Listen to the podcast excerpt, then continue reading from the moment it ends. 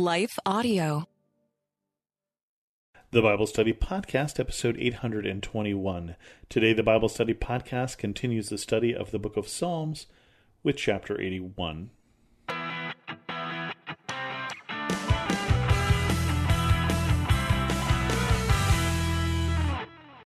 Welcome to the Bible Study Podcast. I'm your host, Chris Christensen. We continue on with yet another psalm from Asaph, the director of music, appointed by David. But first, this message. Psalm 81, again, another one of these psalms by Asaph. This one starts with, according to Gittith, which is an obscure reference that we don't know quite what it means, and people disagree. Some people translate this as a stringed instrument. I think that was what the King James Bible said. It was a stringed instrument from the city of Gith and had brought been brought by David. Some translate it as a wine press and say that it is in reference to a joyful song. I cannot tell you which of those are true, but this is in fact, or at least it starts as a joyful song, and it starts like this. Sing for joy to God our strength, shout aloud to the God of Jacob. Begin the music, strike the timbrel, play the melodious harp and lyre, sound the ram's horn at the new moon, and when the moon is full, on the day of our festival. This is a decree for Israel, an ordinance of the God of Jacob. When God went out against Egypt, he established it as a statute for Joseph. I heard an unknown voice say, I removed the burden from your shoulders, their hands were set free from the basket. In your distress you called, and I rescued you. I answered you out of a thundercloud. I tested you at the waters of Meribah. Hear me, my people, and I will warn you. If you would only listen to me, Israel, you shall have no foreign God among you. You shall not worship any God other than me. I am the Lord your God who brought you up out of Egypt. Open wide your mouth, and I will fill it. But my people would not listen to me. Israel would not submit to me. So I gave them over to their stubborn hearts to follow their own devices. If my people would only listen to me, if Israel would only follow my ways, how quickly I would subdue their enemies and turn my hand against their foes. Those who hated the Lord would cringe before him, and their punishment would last forever. But you would be fed with the finest of wheat, with honey from the rock I would satisfy you. We talked before about that form of the Psalms that I like that starts with the psalmist in despair, but about halfway through, the psalmist remembers God, turns to him, and it turns to hope and praise. This is almost the opposite of that because it starts with joy and shouting aloud and singing and musical instruments and praise to God. But then halfway through, we remember that people have been unfaithful, and we again have those warnings about having other gods before them. But it starts well. Sing for joy to God our strength, shout aloud to the God of Jacob, begin the music, strike the timbrel, play the melodious harp and lyre. We got all the different instruments that are in the band here, and then sounding the ram's horn to start the festival, to, to indicate the beginning of a festival. And then it says that all of that is a decree for Israel. All of this is something that God wants us to do and he established it when he went out against Egypt, when he established it as a statute for Joseph. So it's going to get in here to thinking about Exodus again. Seems like Exodus is the most referenced book in the Bible within Psalms, and that Exodus story, that story of God's people coming out of Egypt.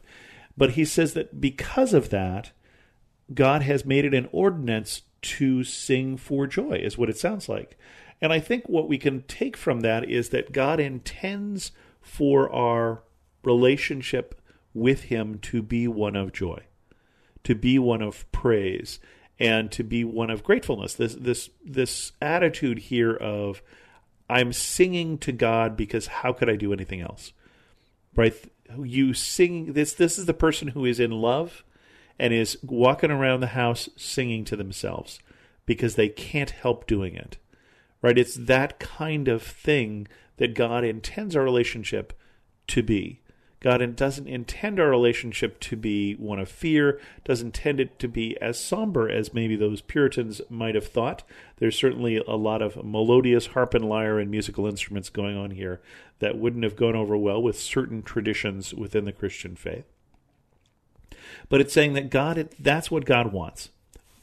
But, and then it starts talking about this Exodus experience here when God went out against Egypt, but then it's referring to it more specifically. I removed the burdens from their shoulders, their hands were set free from the basket. And I think that's talking about the slavery in Egypt. And I think that because it goes into, in your distress you called out, and I rescued you. I answered you out of a thundercloud. I tested you at the waters of Meribah. And Meribah is one of those key phrases here because the waters of Meribah is something that happens early on in that post Red Sea, pre Promised Land trip from Egypt to the Promised Land in Exodus. They go to the waters of Meribah and they're saying, Hey, we don't have anything to drink, you, but why did you bring us out here to die? And God tells Moses to strike the rock and water flows out. So they were tested there. And so we know now that this section is definitely talking about Exodus and says, Hear me, I will warn you, if only you would listen to me, Israel, you shall have no foreign God among you. You shall not worship any God other than me. I am the Lord your God who brought you out of Egypt. And so that is the one thing we keep coming back to, and we keep coming back to it because people have had problems doing that. And I mean from the beginning, right? He takes the people out of out of Egypt. They're saved in the Red Sea when they thought for sure they were going to die. They get to the other side. They're singing and dancing. They get to the Mount Sinai. They're given the Ten Commandments. Moses goes back up to get some more laws and to learn how to build the tabernacle. And they start building in the golden calf just immediately. They got the rule and they broke it immediately within the first 40 days and have done so continuously, continuously into the time of the kings where Asaph lives. And so this is saying that is not my intention that you do that. And if you do come back to me, good things will happen. Open your mouth wide and I will fill it. But you wouldn't listen to me. So I gave you over to your stubborn hearts to follow their own devices. The impression I get here is I will let you wander off into the brambles and into the places where you're going to get hurt. It's not good for you, but I'm not going to hold you here. I'm going to let you wander off, even though I know that it's going to be bad for you. And if only you would listen to me, if only you would follow my ways, how quickly I would subdue your enemies and turn my hand against your foe. So, how much better things would be if you would come back and if you'd keep that one commandment we keep talking about no other gods before you. Nothing else is more important than God in your life.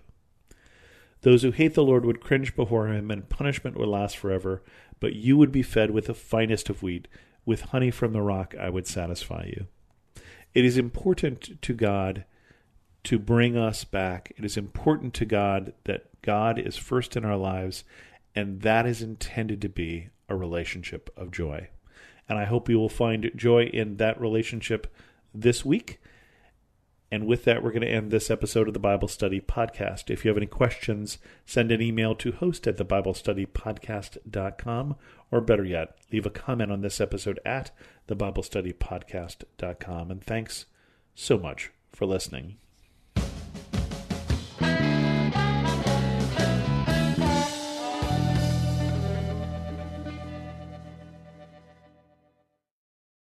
I want to take just a second to thank the team at Life Audio for their partnership with us on this podcast.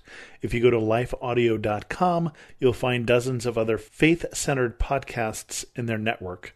They've got shows about prayer, Bible study, parenting, and more. If you're hearing this right now, you're probably like, who the heck is this and why are they playing during my favorite podcast? And I get it. I don't want to take up too much of your time, but I do want to introduce myself. My name is Trevor Tyson, and I'm the host of Trevor Talks, where we talk to real people about real topics and real stories. I just want to invite you, if you love podcasts, if you love music, if you love books, and love hearing from the people who create it, come check us out at Trevor Talks. Simply go to Google or Life Audio, type in Trevor Talks, and it'll pop on up. Hope you have a great day.